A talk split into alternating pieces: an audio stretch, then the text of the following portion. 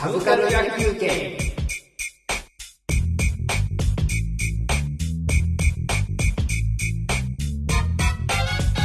じゃあ次中尾はえーっと昔 NHK であった「映像の20世紀」というドキュメンタリー番組、まあそこその辺から、まあ、ドキュメンタリーってどないやねんって感じの話をしたいなと思ってるんですけど、まあそのドキュメンタリーっていうのが映像の20世紀の時とかって結構その音楽がメインミュージックが過去隆やったりとか、もうなんかガリガリのその音楽を作っていて、うん。見た人にこう思ってほしいとかはもうかなり意図的にあったなと思って。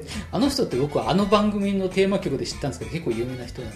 それなりに有名な人みたいですよでその辺がその番組のタイトルにも出ててうん。そのむちゃくちゃ中二病なんですよ。例えば第1回20世紀の巻き上げカメラは歴史の断片を捉え始めた。まあこの辺普通なんですけど第2週大量殺戮の完成。えー、と塹壕の兵士たちは凄まじい兵器の出現を見た第3回マンハッタンそれはマンハッタンから始まった吹き出した大衆社会の欲望が時代を動かしたとかまあ次第4回までにするんですけど第4回ヒットラーの野望人々は民族の復興を掲げたナチスドイツに未来を託したとかあなんかもうめちゃくちゃ中二病なんですね。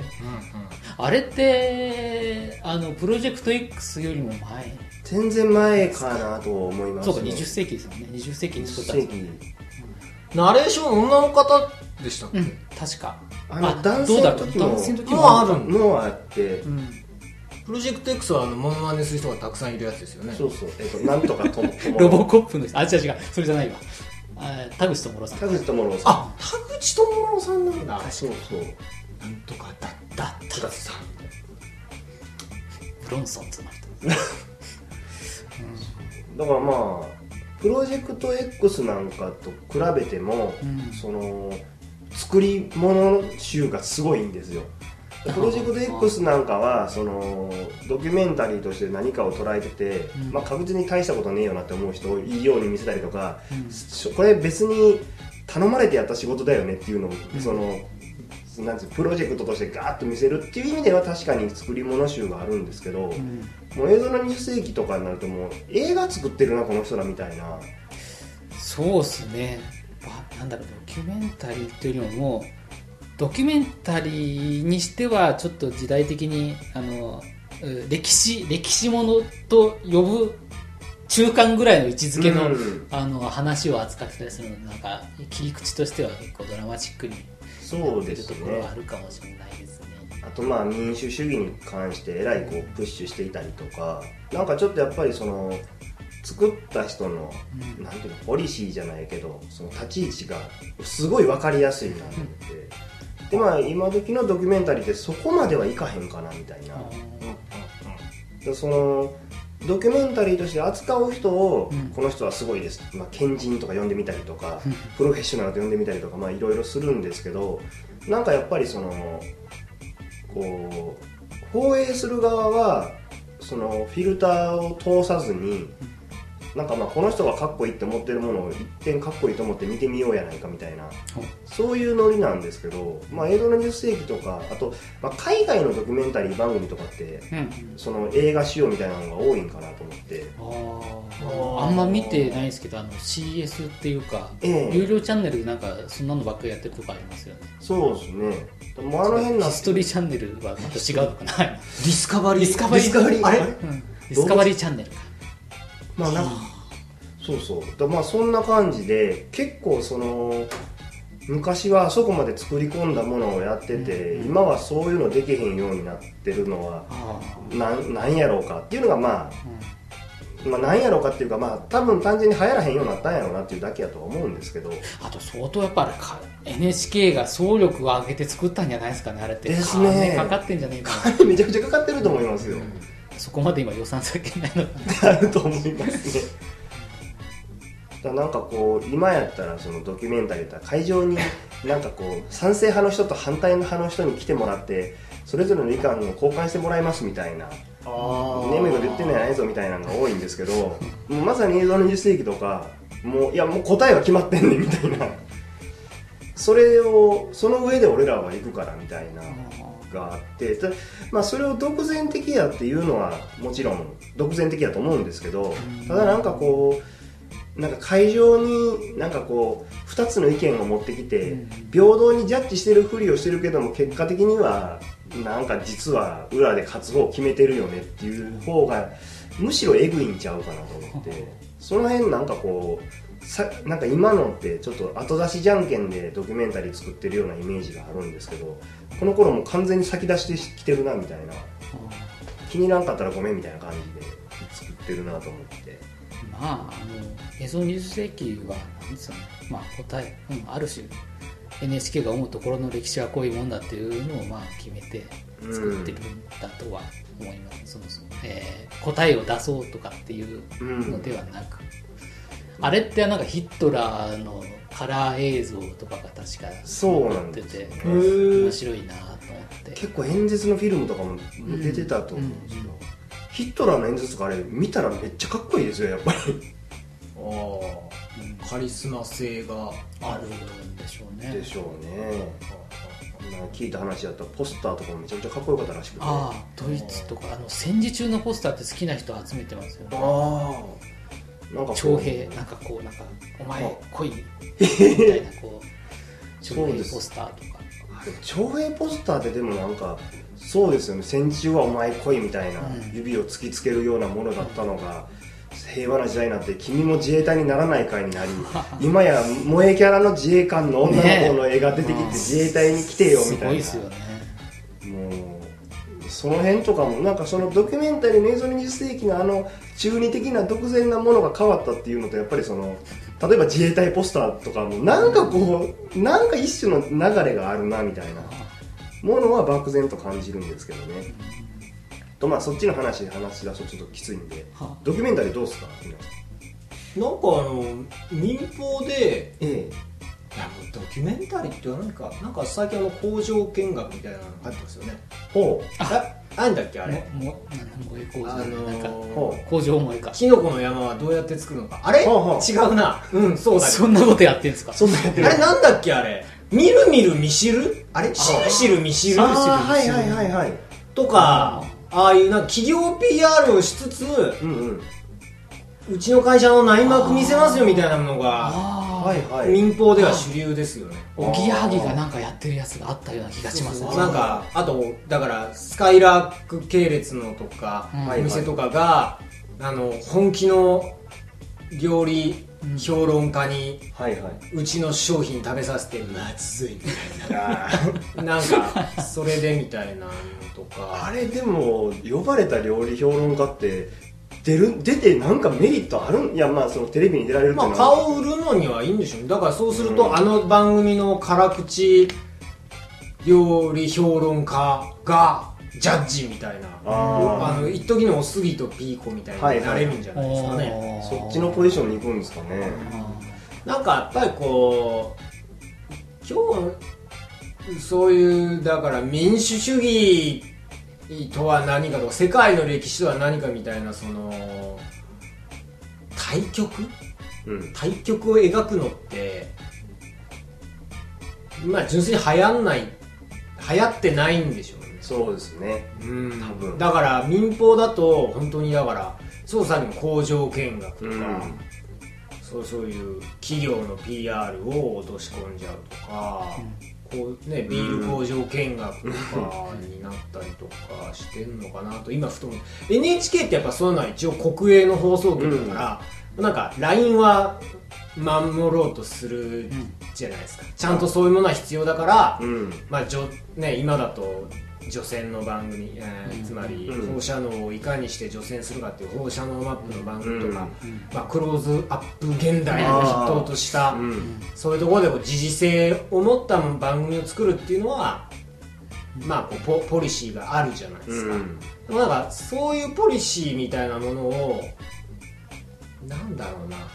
報道番組以外で出すのってやっぱりこう民放はやんないですよねうんあんまないですよね。昔からなかったかな。僕はねあの見てるのは日曜の夕方のはい。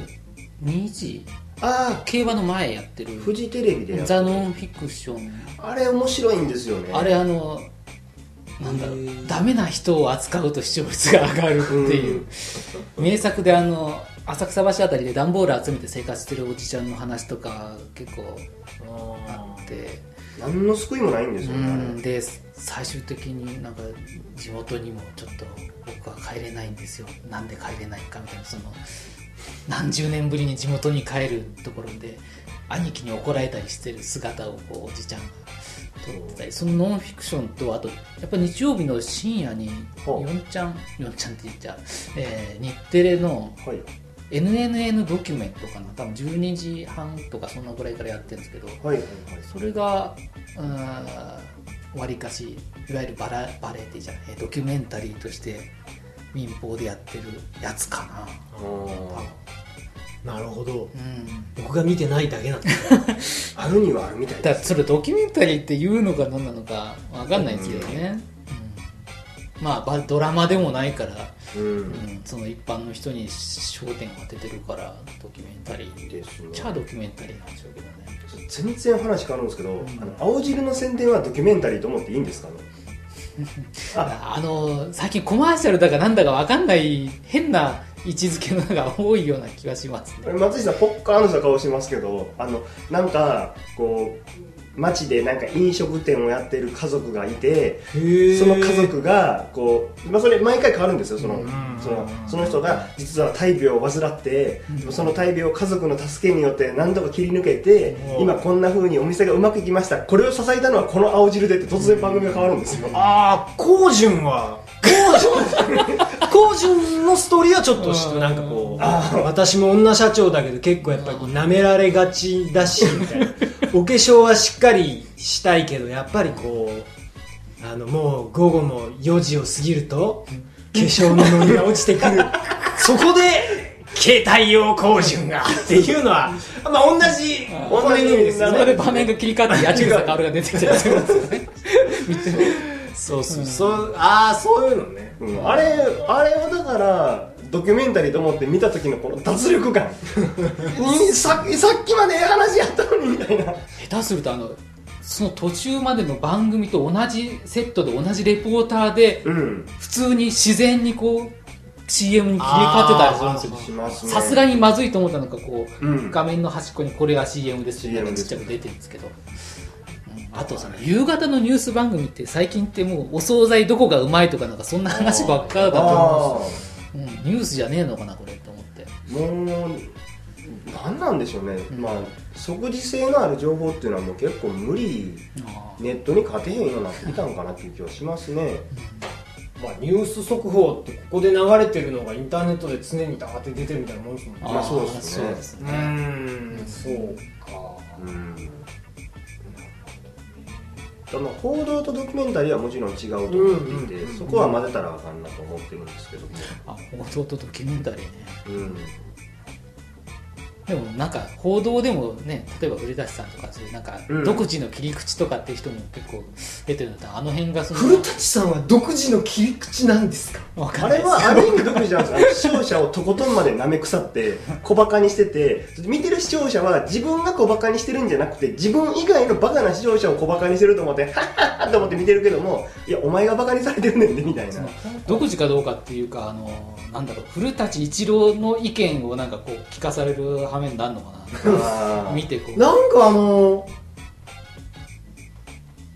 プロレスの中継やってる時が一番輝いてたなってみんな思ってんじゃないのかなって思う。なんかあのが頑張ってる感がすごく、うん。あのが頑張ろうとしてんだなって。ただなんかそのねあのじじ時代性もあるんでしょうけど番組作りの予算とかで、うん。ニュースステーション久米宏のニュースステーションの時と予算を比べると格段になんか安い安いみたいでだから安上がり的なまあ側面もあるみたいなんですけど、うん。まあまあ見た見見ないな。ひどいもんですね。まあでもあれはなんかもうあれもキャラクター作りなんですかね。キャラクター作り。うまいなんかこう嫌でも良くても。うん。なんか知り合いはあれはショーとしてもう古舘一郎に文句を言うために俺は見てるって人がいますけど、うん。お前何言ってんだってこう怒りたいっていう。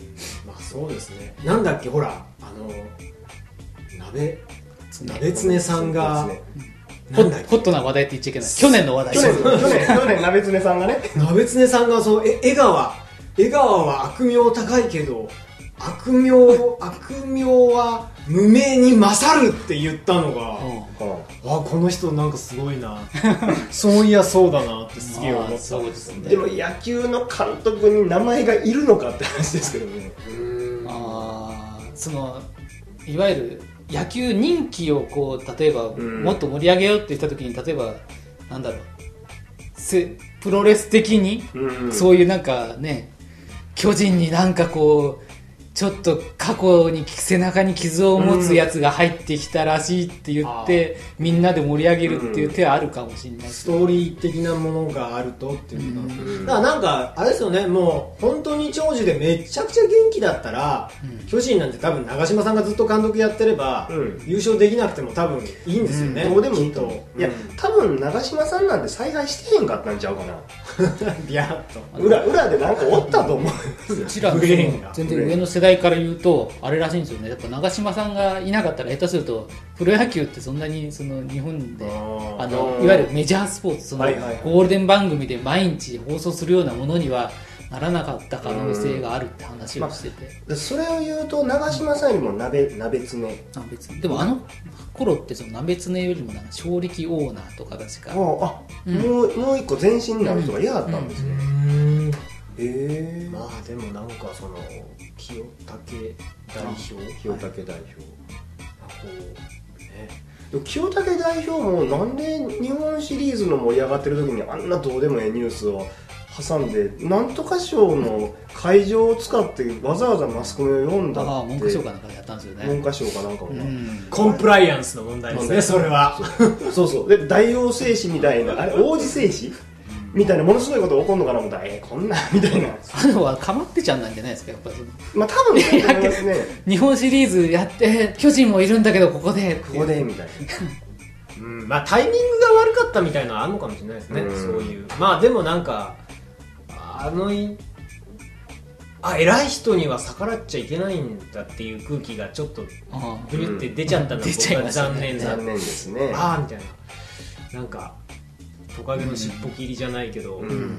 トカゲの尻尾に清武代表はなったんだみたいな雰囲気が見えちゃうのがちょっとあれですけど、これでなんかあの忠臣蔵みたいにこう45年経って清武さんが「お何?」みたいなストーリーがあると面白いのかなってユニフォームを着て出陣するんですね「てんてんてんてんてん」読売本社になんかビートたけしみたいな取ったぞっての首をね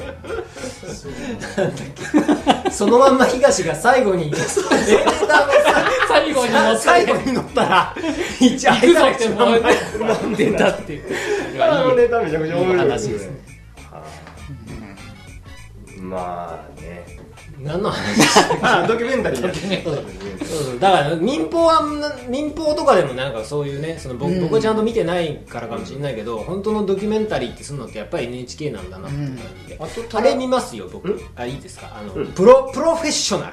あれ今全然面白くなくないですか？わかんないです。でも僕あの脳みそがっていう人。あ茂木さん。うん。もじゃもじゃもじゃもじゃそうそう。あの脳みそがの人が出出ない方が気が楽だから 見るようになりましたあれそういえばあの脳みそがある人この間マイクロソフトの人にめっちゃくちゃ怒られてませんでしたあ。そうですあなんだいやなんかマイクロソフトの副副社長の人かなんかで。あ本社の人？あれ本社のあれはにニコ生？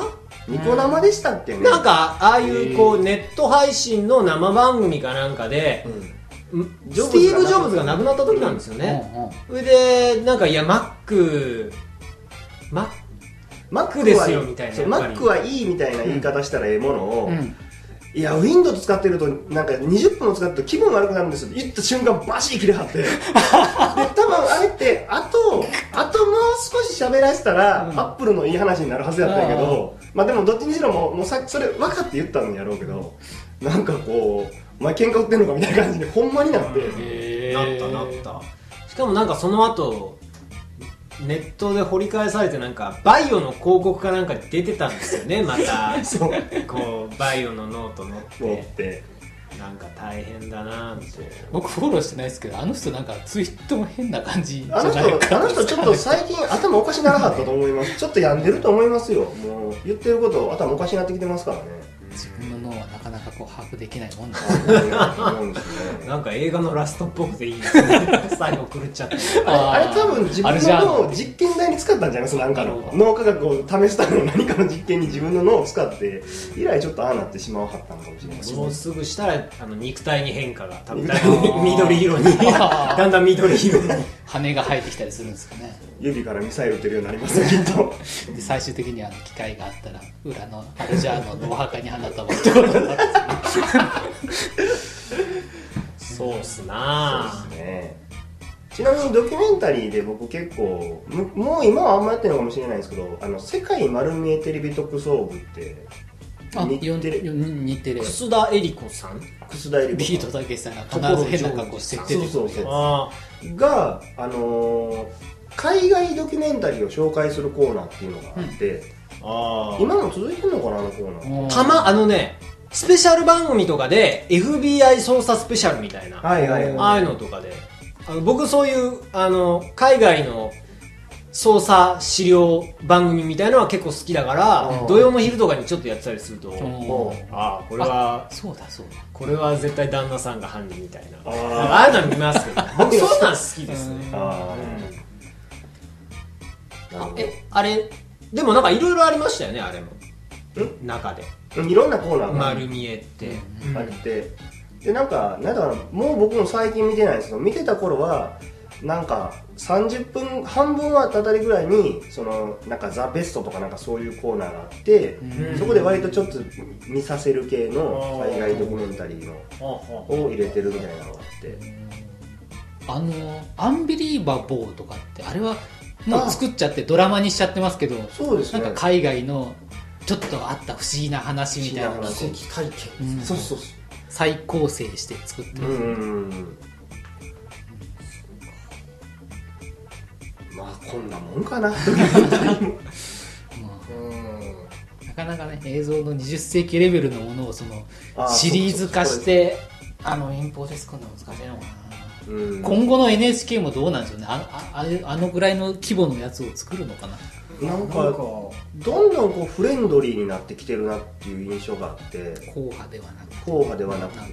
なん、なん。かこう言葉尻もものすごい選んだりとか3枚目を気取らないと上から目線で物を言うは言えへんし。でも3枚目のキャラクターでドキュメンタリーなんか作れるかボケみたいなところはちょっとあるんですけどそのその立ち位置の時点でもうドキュメンタリーやないよねみたいなのがあるんですけど、っていうのを考えるとさっき柳田さんが言わはったあの、のえっ、とえ？